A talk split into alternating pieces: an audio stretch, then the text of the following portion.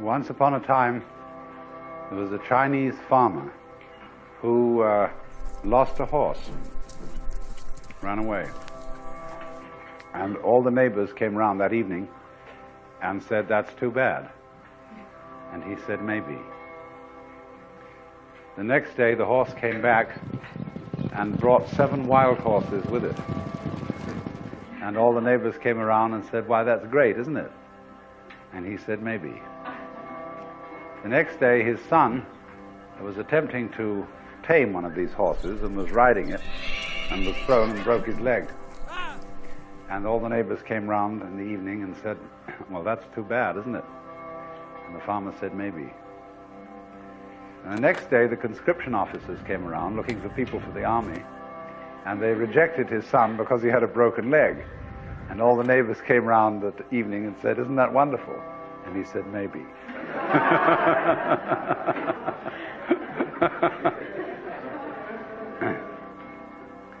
the whole process of nature is an integrated process of immense complexity, and it is really impossible to tell whether anything that happens in it is good or bad. Because you never know what will be the consequences of a misfortune. Or you never know what will be the consequences of good fortune. One and all, welcome back to the freshest edition of Nick's Nonfiction. You are here with your host, comic Nick Muniz. Today we've got on the show Alan Watts, The Way of Zen.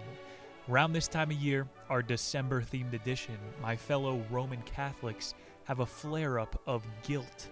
Sweet baby Jesus was born to die. Every single sin you commit drives the nail further through his palms.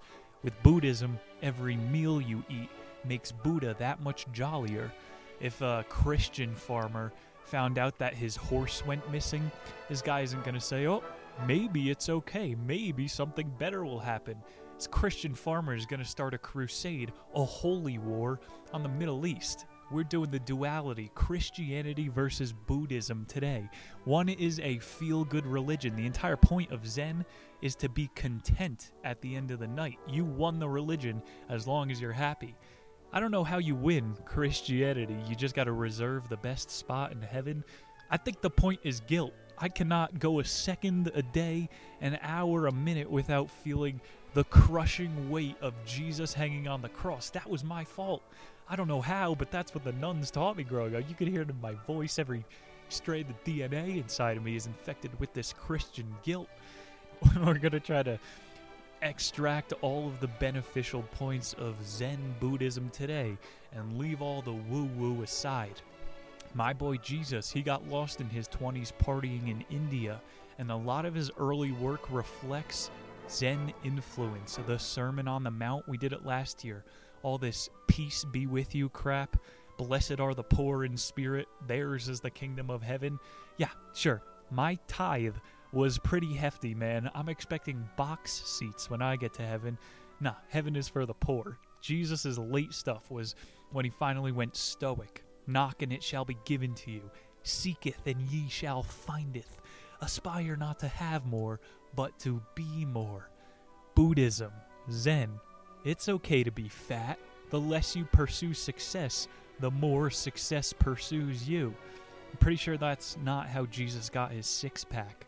Last year we did the Jeffersonian Bible. We did Year of Living Biblically over on the Patreon coming up. You guys got to get involved because this spiritual session goes deeper every single year. We've been reading Nietzsche. He said that religion is perverted spirituality. Let people find their own moral compass. Buddhism winds up integrating this koan system halfway through. We're going to see the similarities and differences. Really, it's a great show we got planned ahead. Let me give you a life hack off the bat. You can meditate in front of mirrors for optimal self reflection. Gotti. The intro video, I know it blew some of your minds out there. Good fortune isn't always good. Lottery winners die in a blaze of glory in this country. How could you tell what's best for other people when you don't even know what's best for yourself? Like these nuns taught me growing up, you gotta pray for good fortune. They should have taught me to pray for better motives. Don't make me go Kantian on you today. This nun should have gave me a workout regimen. Not one person with a six pack, including Jesus, got it by praying for it. You guys are already feeling the contrast out there. My indoctrination is going to make me short circuit. All the freaking guilt overflowing. Worthwhile information. I'm telling you, he's got the history of the Japanese Zen system. Buddha said, be skeptical of those peddling enlightenment. Alan Watts out here peddling enlightenment. This guy is just slinging his his sophistry. I'll say it. His bromide. This man is on a gasconade. Even though you're not supposed to sell people enlightenment, he's telling you how to get to the next level of the video game. you could tell my word of the day box has been working. I didn't pray for a better vocabulary. Alan Watts is out here slinging his self help. Again, I've gone through it with a fine tooth comb to see where the woo woo is and where the practical self help is. Just take some psychedelics. I mean, that's what Alan Watts is good for. He is kind of the king of spirituality in that realm. He went down the path as far as you can. All of his lectures on.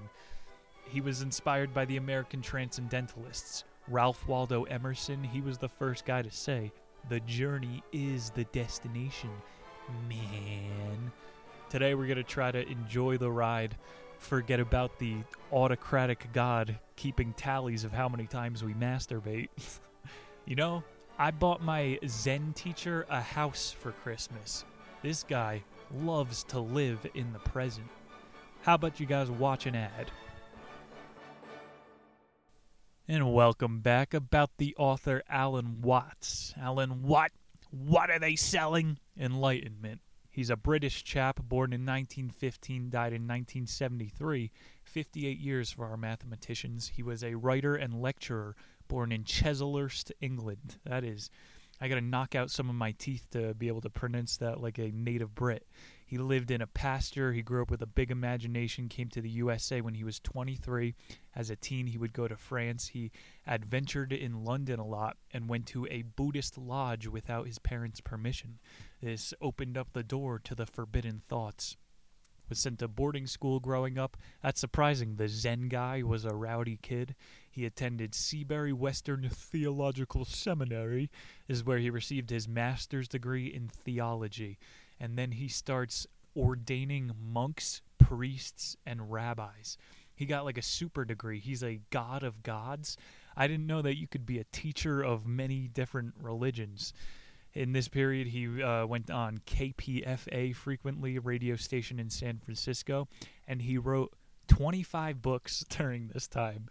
Even the best selling authors, who has 25 books of material inside of them? Apparently, Alan does. This one is one of his best sellers, and then the other one that gets a lot is The New Alchemy, and that's supposed to be about I don't know, just more of this like cosmology. Go back and read the Tibetan Book of the Dead. Go back and read the Akashic records. Like that's the source information for this Eastern philosophy stuff. And that's older than the Bible, older than the Torah, and whatever those Islamic. They just read the ingredients to TNT whatever, man. These records have been with us for longer than the Epic of Gilgamesh. And Alan Watts is seriously versed in this stuff. Like I said, he's taken the deepest dives anybody really has. That's pretty sacred. I mean, you got the governor of New York out here saying that she is God. Did you guys see that one? She's saying you could be her apostle if you take the jab. I mean, what are we even doing in society anymore? Religion's not the opiate of the masses. We have opium in a third of people's veins, and whatever this new fucking jab is, is the new opium. In the name of the Pfizer, the Johnson, and the Holy Moderna, amen. what is Alan Watts? You know a little bit more about him. Also, this Christmas for my uh, dentist, I'm getting a gift. I'm not going to set this joke up well. My Japanese dentist became a woman. He's now a transcendentalist. Wordy. How about you guys get another meme in? Oh, really gay. Oh, I'm really gay. All right, how about we get into this thing? Alan Watts, The Way of Zen, Chapter 1 Philosophy of the Tao. Zen Buddhism does not have a synonym in Western thought you need to immerse yourself. You need to be Zen to know Zen. Alan says the closest translation could be a way of liberation, similar to religion, what many pigeonhole it as. I mean, Alan, take the classification of religion. It's pretty generous considering you're dancing the line of cult. Some people describe Zen Buddhism as chipping stones from a block or yoga. He's going, nobody is born great at this thing. If you want to understand it, you got to get into it. Watts's idea is it's best to appreciate the difference of all religion rather than tunnel visioning on a certain one. I've made this comparison before, but religion is like um, martial arts. You got to take the best thing from every single teacher and apply it in the fight. And the fight is life. I mean, Buddhism will tell you that life is a walk through a daisy field. But if you take the stoicism of Christianity and you take the lackadaisicalness of a Jewish rabbi and put it all together, you're going to fight life a lot better. I like this comparison that Alan Watts made, but you got to then classify your own religion. Buddhism is only good for like happy times. It's just let the good times roll. And then, kind of said it in the intro Christianity is a good suffrage religion. You're already strapped in this slave mentality, master slave Nietzsche called it. Your point of being on earth is to reserve a spot in heaven. So, like, everything is figured out for you. If you are in a tough time, everybody has it tough. I'm saying Christianity, it's the majority of the religion in the United States right now because it works. And unless you're fucking on a prairie, Zen probably isn't going to work the best. This doesn't make one religion superior to the other. It just means at certain times one is better. So you want the best bits of everything. That very smart guy, Daniel Goleman, the author of Emotional Intelligence, said in schooling, the best way to raise a child is to give them a spoonful of everything to fully develop, see what resonates with them and like the science people who don't even have religion they're atheists they know better than us these people are treating others like deities we need to worship as humans this person you know them they go to their therapist and they steal their verses and try to apply it to you well maybe he's gaslighting you you know your therapist stole that from freud like this guy is just fighting his own fight as well. He's just remixing philosophies, taking the best from everywhere. You can't totally demonize one thing. I'm just trying to get an open mind here off the bat. That's the philosophy of the Tao. Be water, be open to things. The Tao states music and mathematics are conventional knowledge. Communication and psychology are then primary. Watts is saying the East is more in touch with their feelings. Like, this shit is way outdated, bro. They love math over there. The Chinese, for my comparison here, like, uh, religion is taking the best of every single philosophy. China is taking the worst of every ideology and using it to mentally enslave billions of people. You've heard of cultural Marxism. They're still going with the 1940s Maoism. It's all about the same, not in discovering your individuality. Seriously, look into what they teach their people over there and look into um, wokeism. It's exactly what cultural Marxism is. He says, You are your past and your future. The moment is everything. So if I am my past and my future, how is the moment everything? The understanding and practice of this concept, he says, is like drinking an ocean. You must do it one glass at a time. you ever seen those uh, like tchotchkes? You pick it up at like a novelty store. How to keep an idiot entertained. One one side says turn it over to see how to keep an idiot entertained, and it says it on both sides. That's what I think a lot of these fucking. you are your past and your future, but you're also only in the moment. Maybe I just don't understand it. I gotta drink an ocean before I can understand that one. He's like, um, this is what being asleep is. You gotta let your subconscious take action. Well, why didn't you just say that? uh, sleep is on a spectrum. You know, you don't just close your eyes and then shut off. It's like, you know, when you wake up for that nighttime pee and you try to keep your eyes closed so you're still on the sleepy spectrum. You're like somewhere in the purgatory of sleep. so you just gotta keep it on that spectrum. But he's like, your awareness is the same thing as sleep. And that's why we call it woke. If you could be cognizant while using the floodlights instead of always just shining the spotlight on your consciousness, I don't know. It's going to get too psychedelics. You guys should have microdosed before the show. He said that Western jazz artists have what's called the peripheral mind. So if you could, uh, you know, keep yourself in the pocket. Yo, next week we have a show that's literally about jazz and creativity. So I don't need to f- step on all that. But Confucianism would be a pretty good name for a jazz club. The idea is to try to use your peripheral mind without being used by it. Watts found that in all religions, your spirit is referred to as immaterial, when maybe that's the most biological part of you. No, it's not, Alan. It's immaterial. He's like, the spirit is what is the unaware part, and you got to use it to whip your body into shape. Of course, none of that is proven, but that's all the old Roman shit. You're the chariot rider, you're not the horse. He tried to describe it as non graspingness, very academic. like if you look at a clock across the room, everything else is blurry. And he's calling the Tao the blur. I think you just have an astigmatism, Alan. this is the religion that scientists love.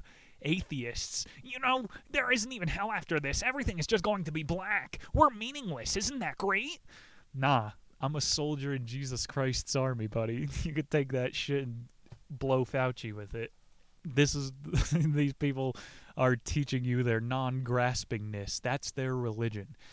He says initially realizing the Tao is like seeing a cloud until you can finally realize it's always there. And again, more of this just word soup. But I found this to be a very weird choice of language considering how the religion of AA uses the pink cloud. It's like as soon as you get sober, everything feels great for a little while. You have a new lease on life. And that's like the spirituality of taking a God dose and depersonalizing your ego. Or you could just fucking pray, sit by the river like Siddhartha. After you do your penance or after you come back and reintegrate as a human after psychedelics, this is called like the afterglow, and you have to try to hold on to that shit for as long as possible. That's your gratitude that you have again. At least Alan admits that that pink cloud it will dissipate even with Zen Buddhism. This is not a forever cure. You have to go back on another silent retreat if we're talking Zen Buddhism. He's going people that get into a flow state every day have this unaware awareness live longer. He's saying you could call it whatever you want prayer, yoga, whatever it is, make sure you get into that state. I said my nun should have given me a workout regimen. CrossFit is the best religion of this century.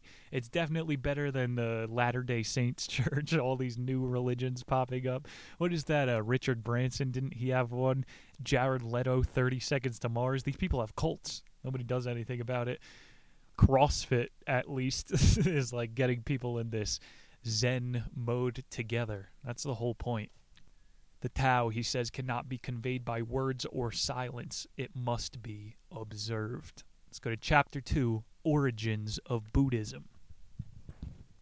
Starting this one with records from 4,000 years ago, the Chinese had adopted Buddhism and they went 2,000 years prior without religion.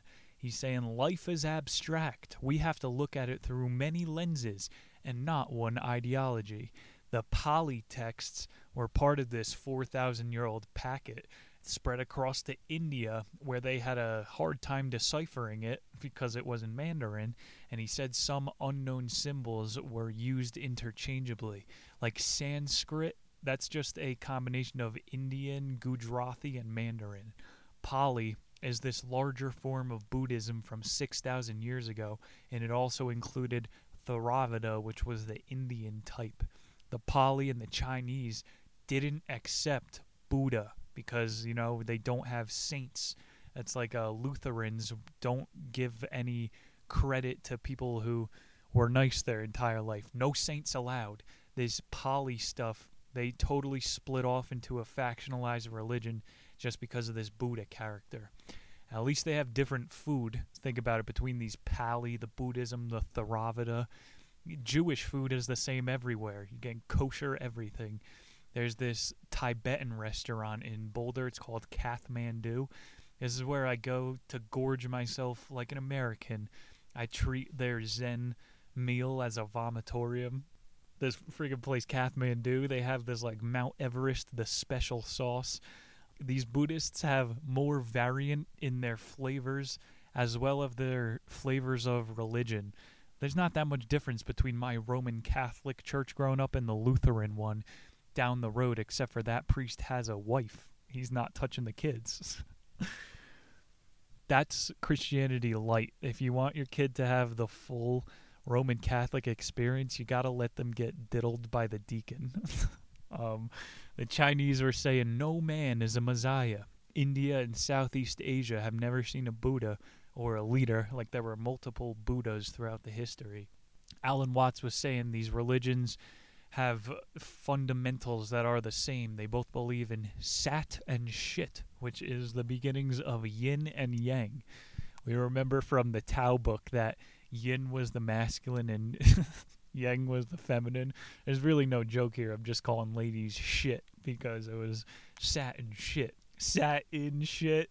That is even better what's the gratitude? You have to try to find the upside to sitting in a cow patty. Christianity sucks at this.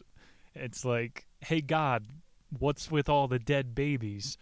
You're just expecting an answer. It's my artistic contrast for the billionaire unimaginable wealth. Good looking out there, big man. Just fucking artistic.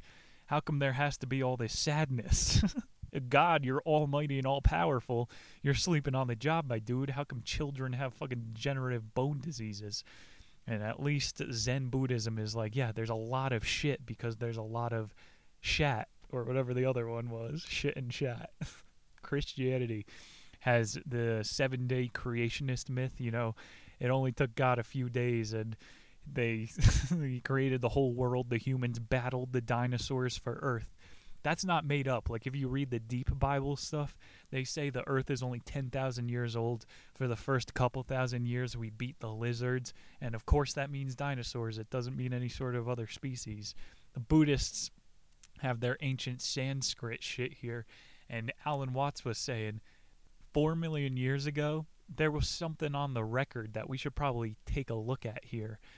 Um, there's really not much you could substantiate out of this, but all of these records somehow interchange at that 4 million year mark. Go back, those Akashic records. I think we did the Tibetan Book of the Dead. That was the first year on the show, so now that's in the backlog. Go check it out. This is the first time Watts is bringing up the Brahmin monks. Their big quote is reach a level of liberation, introspection, and disentanglement that no man ever before has achieved. These were the first guys just trying to be the best Buddhists ever. They're turning the religion of no competition allowed into an Olympics. You know, these Brahmin monks were the ones that wrote that they could meditate into a trance where they couldn't feel pain. Those are the Buddhists that burned themselves outside of the White House to protest Vietnam. And he said they wrote down they could momentarily float. These guys said they could walk through walls, communicate telepathically. These guys probably were just becoming hosts for entities. They left their bodies unattended and some demon just came and swept it up. the Brahmins would say you can become the Atman or the God. Some men can be in control of both their consciousness and unconsciousness. Whole goal of the Tao after the uh, Brahmins came the Mashkas, which were all levels of Buddhists, and it stemmed out of this thing. It was practicing honing your breath. The Buddhists are credited with inventing meditation because they're the first people to do some rhythmic breathing. Like some people consider prayer meditation, it's working on a script, which isn't bad. Like I said, if you're getting in that flow state, that's good, but you have to have the prayer memorized. Whereas this breathing and a lot of other you could do freestyle prayer the priest will tell you you owe the Our Fathers and all that. If you could just talk to God, like straight up, that's what spirituality is. Just connecting that connection you have to the great beyond, whatever you want to call it. The reason I'm bringing all this up, we just did it in our running book. Meditation is a restorative brain state. You're activating your alpha, your theta, your delta waves. It really doesn't matter, whatever you want to call it. You just need to activate all these brain circuits. The whole point of Mashka meditation is to separate yourself from what they called the Maya, the grand illusion. Just drop your fucking anxiety for a minute. Send a prayer up to the big man. Ancient writings about Indian Vedic texts here. They had a huge lack of uh, religious discipline for a couple thousand years. Pretty wild. Uh, like he said in China, that just happened for 2,000 years. He said the Vedics wrote heavily about the hedonists. So uh, there were still people that were spiritual, and they start writing about how everything else devolved around them. Society hanging on by a thread. People are lost in the Maya of the day today, the illusion. It's only having an identity to things around you. You don't know yourself, that old Greek thing. This is something that he was saying. It's called Nama, N A M A, a fluidity of the soul to visit other places. Not everybody has the Nama. So he's trying to get us to nirvana, and you can't do that without the Nama. All these could be metaphors for like getting you to reach that flow state. Because how are you even alive if you don't have something you love? Blanket statement, but pretty true. Um, what did Frederick Douglass say? When a slave becomes happy, he has effectively relinquished everything that makes him human. These, like, it's probably all just trying to get other people to reach their internal empathy or creativity or whatever state that they need to get into to function as a human. They're trying to wake up the masses back here in Vedic India. Buddha was totally unattached, and he said his meditation sessions were able to reach other people. But this original Buddha, the one in India, was like, I lived several samsaras. I have been through several cycles of birth and death. You peons don't know nothing. It's friggin' know it all. I don't know if all that flexing is helping other people reach their Nama. Watts said Dhyana Buddhism was born out of the original Buddha's ideas and this was sitting with your chakras in line, you know, the natural resting state for humans. What I'm thinking happened here was Buddha was the first guy to trip balls off of natural DMT. Like you can breathe yourself into a psychedelic trance. Look it up. There's called like the breath of fire. I'm in the sauna and there's guys just huffing and puffing trying to reach nirvana. Buddy, it's not going to happen here. You're going to pass out onto the coals. Buddha and Siddhartha sat in one place long enough where they probably tripped off of reality and had a samsara. They fucking they got their wires crossed with somebody else's consciousness. All Buddhism admits the first truth, which is dukkha. Life is suffering. It's a big old pile of dookie. And they say meditation is the cure. The Dhyanas, the Brahmins, all of them are saying you gotta detach from the big illusion. The Buddhist answer to what happens when I die is what happens to your lap when you stand up. What happens to your fist when you unclench it? Very deep. Chapter 3 Mahayana Buddhism. Mahayanas started the monks who were chasing the grand release. They heard about the Brahmins and were trying to one up their superpowers. These guys were the original psychonauts. The upaya is their meditative practice, and it makes nirvana accessible every single time. They said every form of mentality was able to reach it.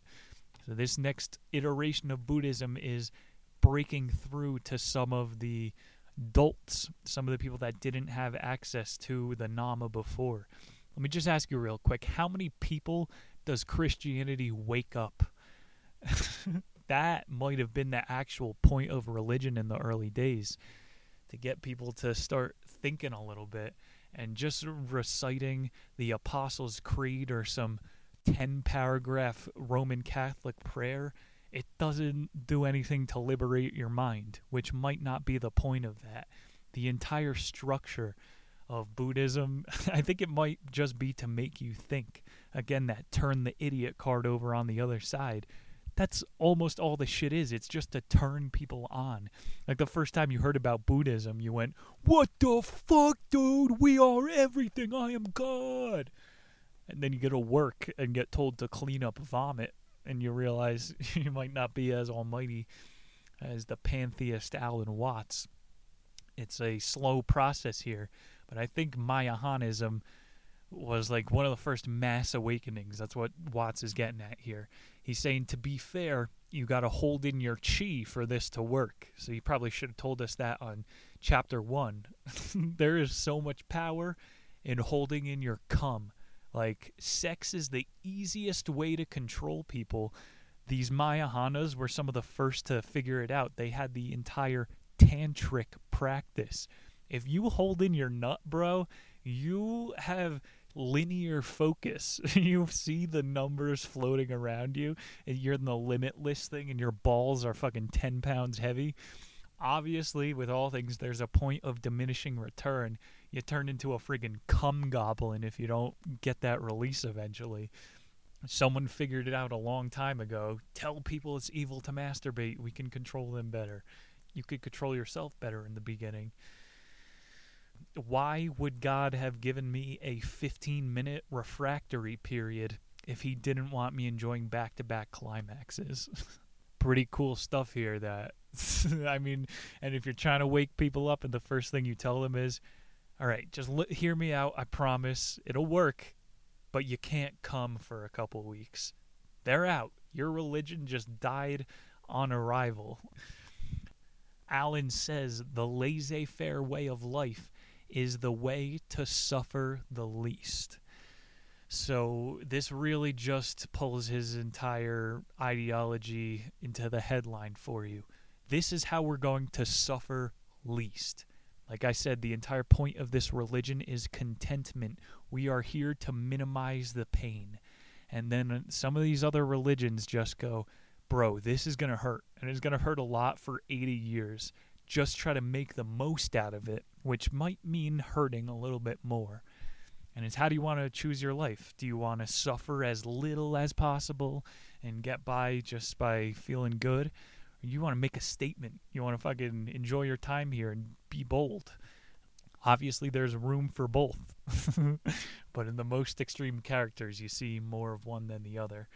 Not to say that you can't succeed by just wanting to chill out. You know, a lot of luck goes into the success, the measure of wealth here on earth.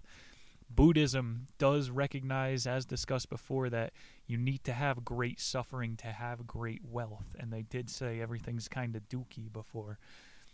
It must be annoying to hear all the fucking hippy dippy, man, it's spiritual, man, you're gonna feel better when you ascend to the next plane it's fucking hard out there, dude. I know.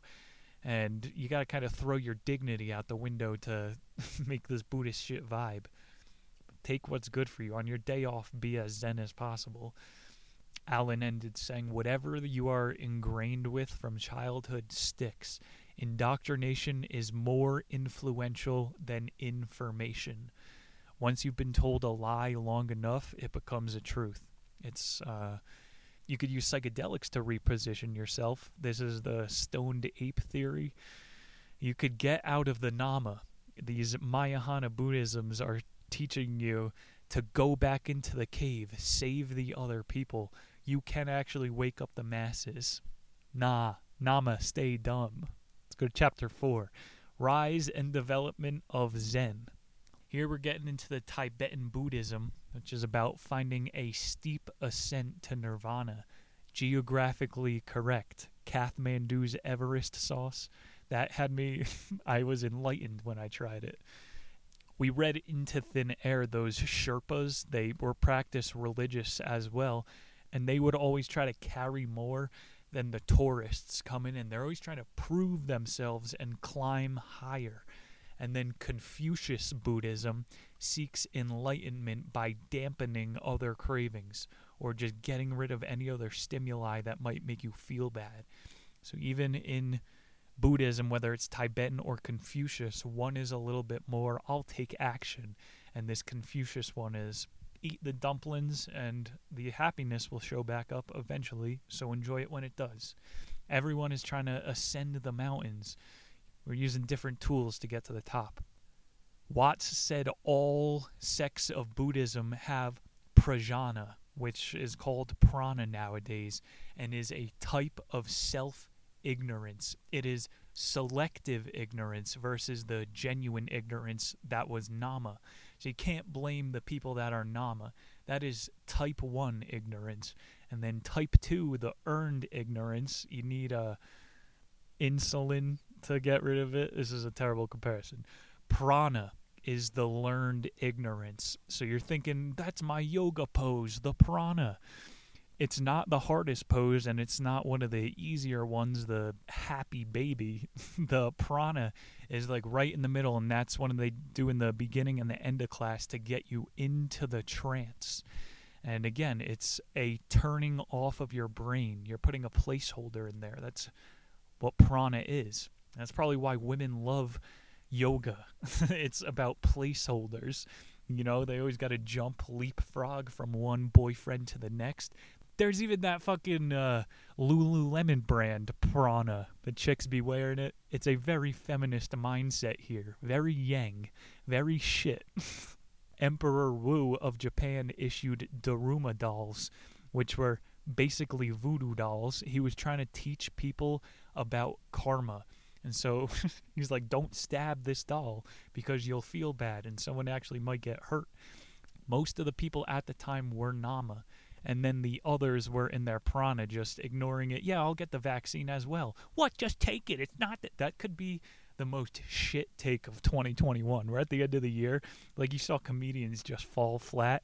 Yeah, I mean, just take it, dude. I gotta sell tickets. That's you don't stand for anything. You're a fucking sellout. That is literally the definition of prana. This emperor of Japan was seeing the subdivision of his society what's that quote? 5% of people think, 10% of people think they think, 85% of people would rather die than think. so we have this 10% of people who are pretending that they're being aware and thinking, and then 5 people that will stand for what they believe in always. And so the emperor was trying his own Mayahana way of waking everybody up. Maybe if I give them the dolls, they'll start to realize, whoa, other people have feelings too. Famous saying from Emperor Wu A man with no conscience is no better than a plank of wood or a heap of stones. That's what I said before. It's the Frederick Douglass quote. You're a fucking slave to your inhibitions. And then there are people who are aware and a slave to their ambitions. Both people are equally as annoying. this emperor, Emperor Wu, was killed in 670 for causing hysteria. His final quote was The true mind is no mind. This is pretty wild here. There is a two sided coin to trying to wake everybody up because it some people's minds are not ready for it. You know, the breadcrumbing going to give people little bits of information to not be overwhelmed by the horror that is reality. And he's spoken like a true ruler here. Keep the people fat and happy. The true mind is no mind at all. Don't let them think.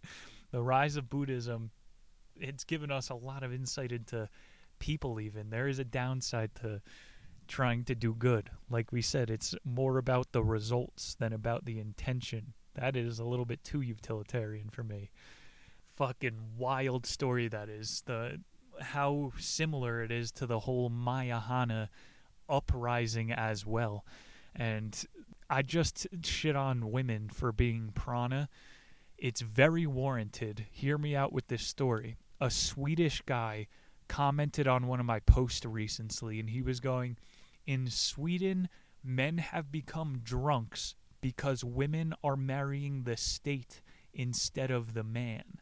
So, in these states where a lot of people would rather be dead than think, they're outsourcing their choice of autonomy. Like you go on Tinder, and a lot of the girls have vaccinated only he must have a car, he must be employed, he must, you know, they're checking off the boxes of what a societal made man is. They don't give a fuck about your personality or your feelings or what you want to be in this world. This is marrying the country instead of the man. This fucking Swedish philosopher just popped in out of nowhere. This guy was awesome and I, matches out completely with the dating apps. I've been seeing recently girls are putting on their bio uh, no bootlickers allowed. And then I've just had some girls messaging me. It's been great. They say, "Wanna fuck?" question mark. It's going the other way. So this polarization, this mass hysteria we're experiencing, you have a lot of women that are just marrying the state, but you got a lot of chicks out there that are ready to let the freak flag fly. I mean, this is probably why weed is illegal in China and psychedelics are still illegal in the US. Rulers do not want you thinking, they want you to be in prana.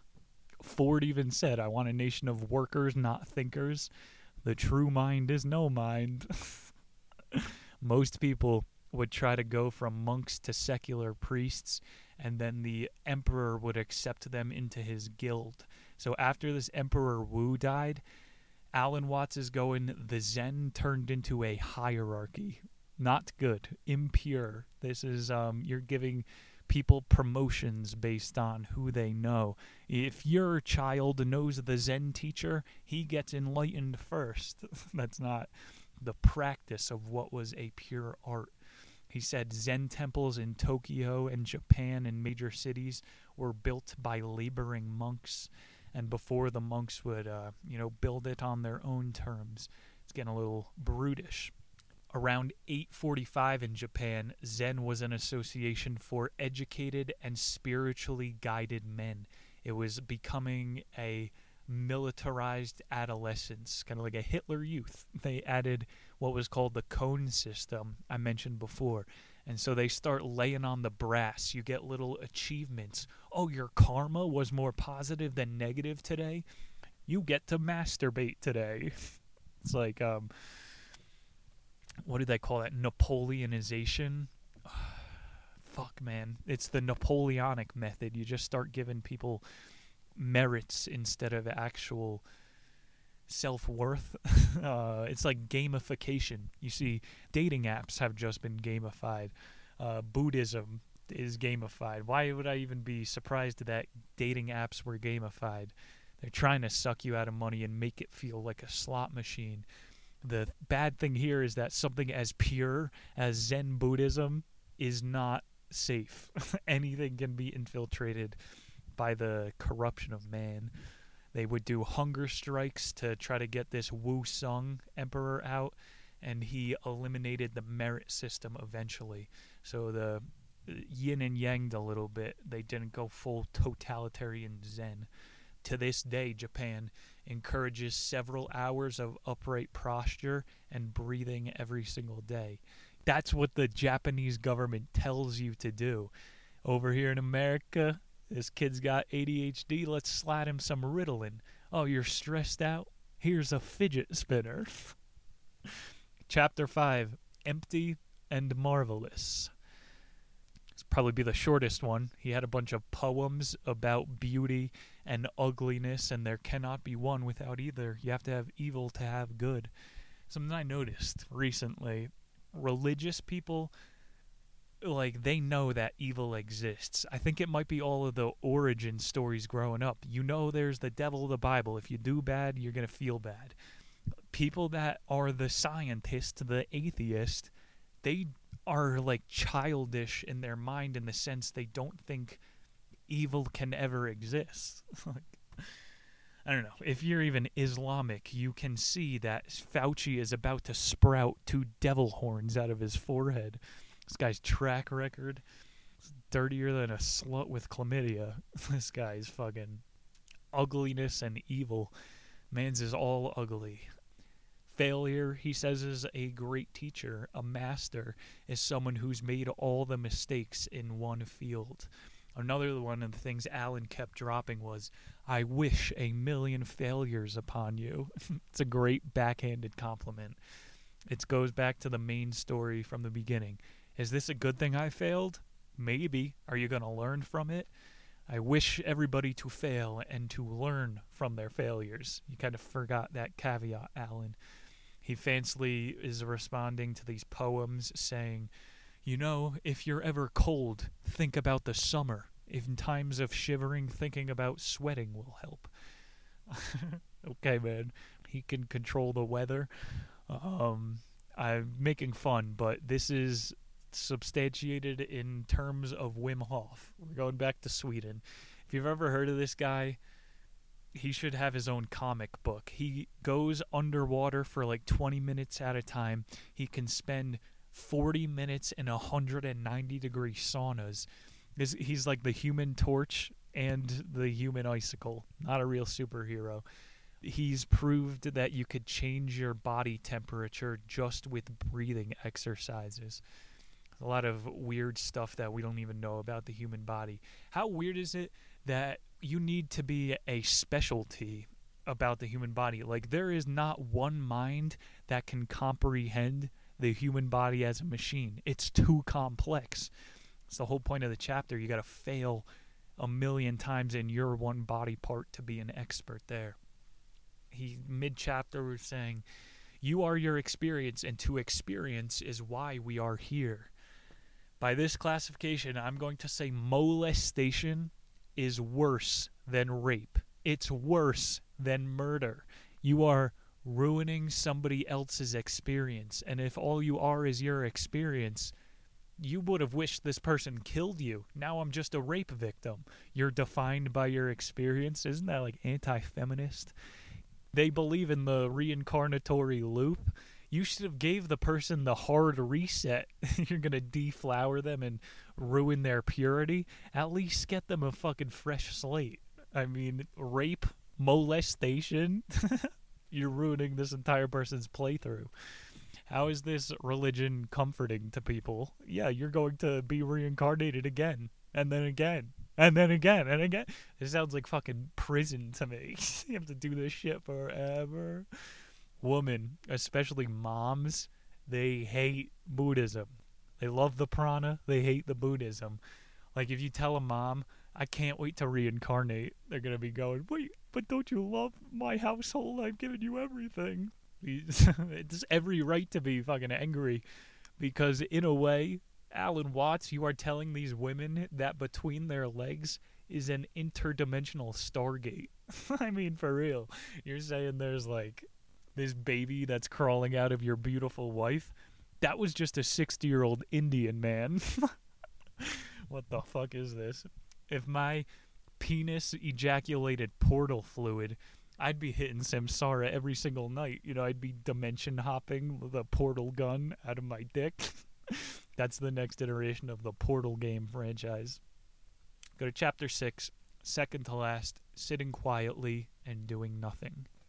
He says Zhujian is the yin yang mantra for spontaneity and naturalness. In order for there to be order, there has to be spontaneity. Alan is about to go chaos theory on us. Everything happens for a reason, everything is intertwined. Most forms of Buddhism, spontaneity gets tied down with the supernatural. Christianity just is one of these know it all religions. Well, after you die, you go to purgatory. Well, if you're good, you go to heaven after that. Well, were you good? And then you go to super heaven. Like they know everything. If you need have a question, go to a priest. This Buddhism is like the reason we have so much supernatural woo woo is because we don't try to put labels on everything. The beyond, there, it's not heaven. It's we can't define these things. Is there a leaked photo? Yo, there's a lot of um unexplained even in science. Let's do um you know the kid who would always get the gumball guessing contest correct? One day a year, the fucking teacher would come in with a jar full of sprinkles and be like, guess how many sprinkles are in the jar? And there was always one kid who was intuitively close. And you were maybe in third grade. He didn't learn the formula for volume at this point. Alan Watts is like, these formulas, these intuitive feelings are already inside of you, and you just got to pull it outside of yourself. fucking no way to explain it. One of my favorite chapters of this year was called The God of the Odds, and it shows how our brain is a random number generator in reverse. Like we have supercomputer brains that are able to align vast algorithms. You make the connections yourself, and there are so many more intuitive connections that you've already made, but you don't know how to command the English language to describe yet. So Alan's like, follow that intuition. All that is leading somewhere that you want to go. And this all seems super positive. Remember, we're in chaos theory. This has a very dark opposite side to it. You have some proclivities for kind of evil stuff. It seems like you can sync with that evil brain on accident. like, I don't know, man. We're going to go into some pretty creepy places if we entertain this chaos shit. Every single butterfly flap matters. I've been getting lately into pocket dimensions. Have you ever, like, driven down the street and you nearly got in a car accident and you just feel to yourself like I wasn't thinking about going out right now. I feel like I'm in the wrong place at the wrong time and I'm just on the wrong track. Scientists are measuring higher amounts of dark matter inside of pocket dimensions. So they're saying the latest science is that places in society are not part of our dimension. you could literally hop, slip into a different timeline on accident, and that is the highest operating quantum physics right now. They're called pocket dimensions. Boy, you got to go watch that Animatrix. I bought it up a couple weeks ago. It had a story about abandoned places in it. And bro, I'm starting to get the shivers right now. Like you drive somewhere somewhere that you seem like you should have cell service, somewhere that you just saw two people in the same exact outfit walk by. You saw two exact same cars hit into each other like it's just gonna sound great. Watch that Animatrix thing. They go to a abandoned asylum, and this group of people start friggin' floating. They're experiencing non-local phenomena. So that's like the uh, quantum definition for why people float. Why you can have superpositioning, be in two places at once. Just saying all this to kind of give a little bit validity to those Brahmin monks. Maybe those guys were on such a different vibe at their monastery. It was so pure that these motherfuckers created a pocket dimension. For real. I know this is just good creepy pasta, but we got to kind of fodder the end of the show here. uh, chaos theory is just philosophy for paranoia. Don't go down that road too far. You're to start thinking, oh shit, I stepped on a crack my mom's back is gone. It sounds more like cause and effect. hold up, hold up. So, if I step on a crack, my mother's back breaks. That doesn't sound like chaos. That is cause and effect. even the name of this ideology doesn't make sense.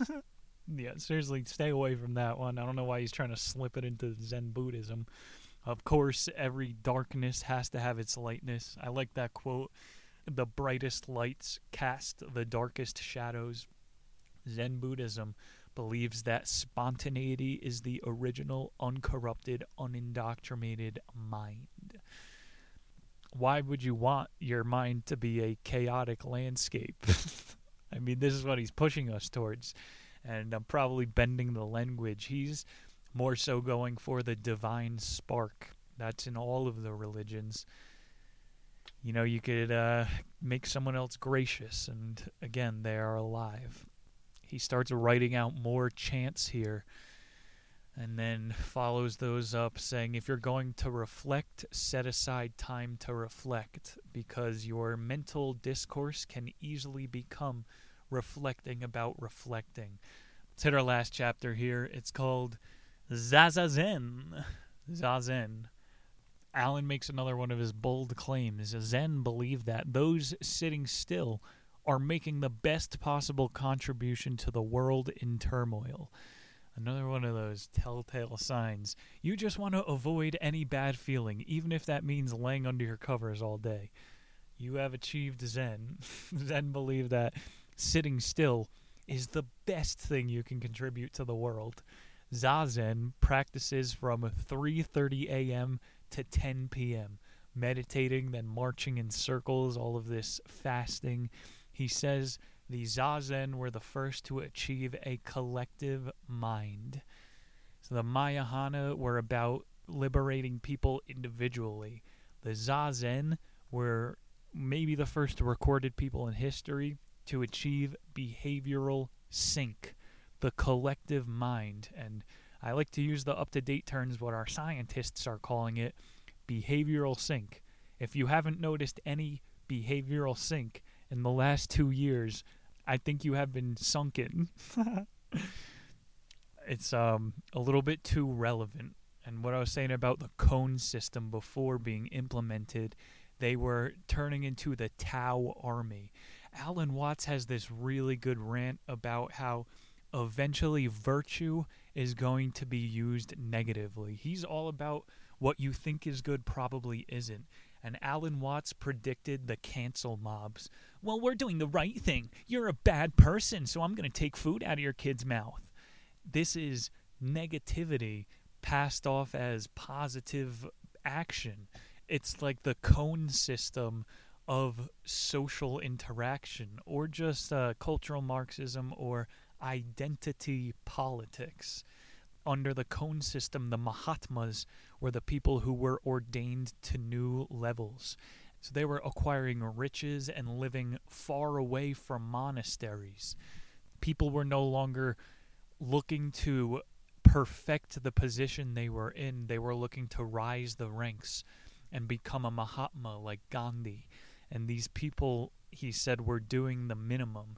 So you either had the people who wanted to rise the ranks or the people who knew that there might not be much at the top that you were striving towards. He was like, either way, nobody is getting the pure intention out of the Buddhism anymore, which is just to go within and figure it out. The koans were like, the master pupil relation is more important than anything.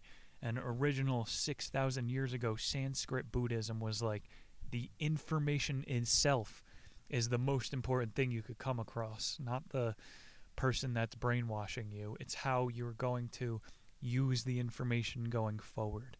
This master pupil relation, it's 100% counter to Zen. It doesn't matter how you come across the information as long as you get it and acquire a relationship to the information or the beyond. Watts making big claims at the end. He says the higher sophisticated the institution, the more it can be corrupted. The more people want the riches and to be the head dean, the easier it is to implement cultural Marxism into academia. You know what I'm saying here? If you have a military where it benefits your kid if you're an officer, you are also going to set them up for the Napoleonic rewards.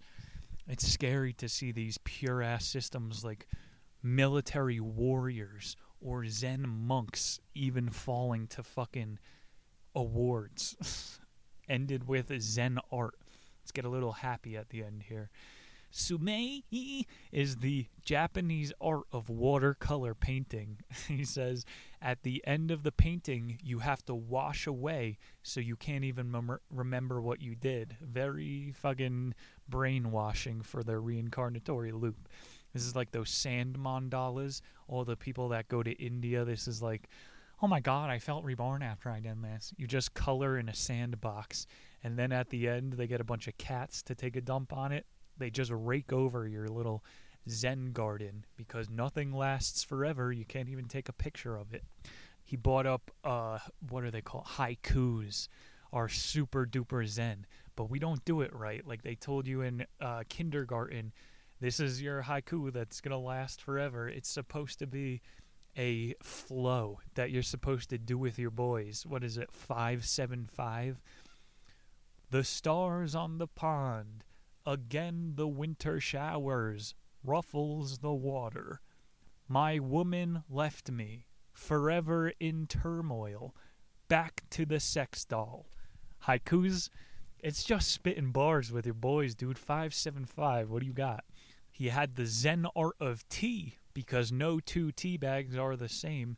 You're supposed to go out and collect the flowers and roots, and then sometimes you accidentally pick up an ayahuasca root And sometimes you accidentally pick up a root that makes you throw up. That's the fun of Zen. You could get a terminal illness. And then we got Zen rock gardens. I would put one of these on my desk if I was a CEO power executive. You have that little tiny rake, and you just. This is what I should have freaking used the cat joke, and you poop on your Zen garden on top of your office desk. These things are great little practices to get your mind off of the Maya and get you into a nice little flow. These Japanese are highly competitive in everything they do. Why would we have overlooked the Japanese philosophy of life? Zen is a decent contender if you're looking for a functional way to live. Ladies and gentlemen, I want to thank you guys for staying tuned for The Way of Zen by Alan Watts. Could be the last of Alan we have for a while. Uh, we have The Art of War coming up in January as requested by the audience. So that'll be it for our Chinese fellas for a little bit. Damn, I forgot to do all those Confucius jokes today. Anyway, I told you about our book for next week already. It is called Creativity Inc. Still in the theme of Christmas, we are celebrating with a bunch of brand new toys. The story of Pixar, the Disney cones. We're trying to destroy the independent Pixar monks creating. It's the story of Pixar, all of their methods and their ideologies. I think it's going to be pretty epic because this book is good. It has a little bit too much of the business jargon. Well, here is how to motivate your workforce. So we're going to comb through all that and look for the chaotic brain creativity that Edwin Catmull wrote about for us. Thank you guys. I love you, the Knickers out there. My name is Nick Muniz. Check out that Patreon. Check out Harry Schwan over on Instagram. I'll see you all in seven short days. Love you all. Take it easy.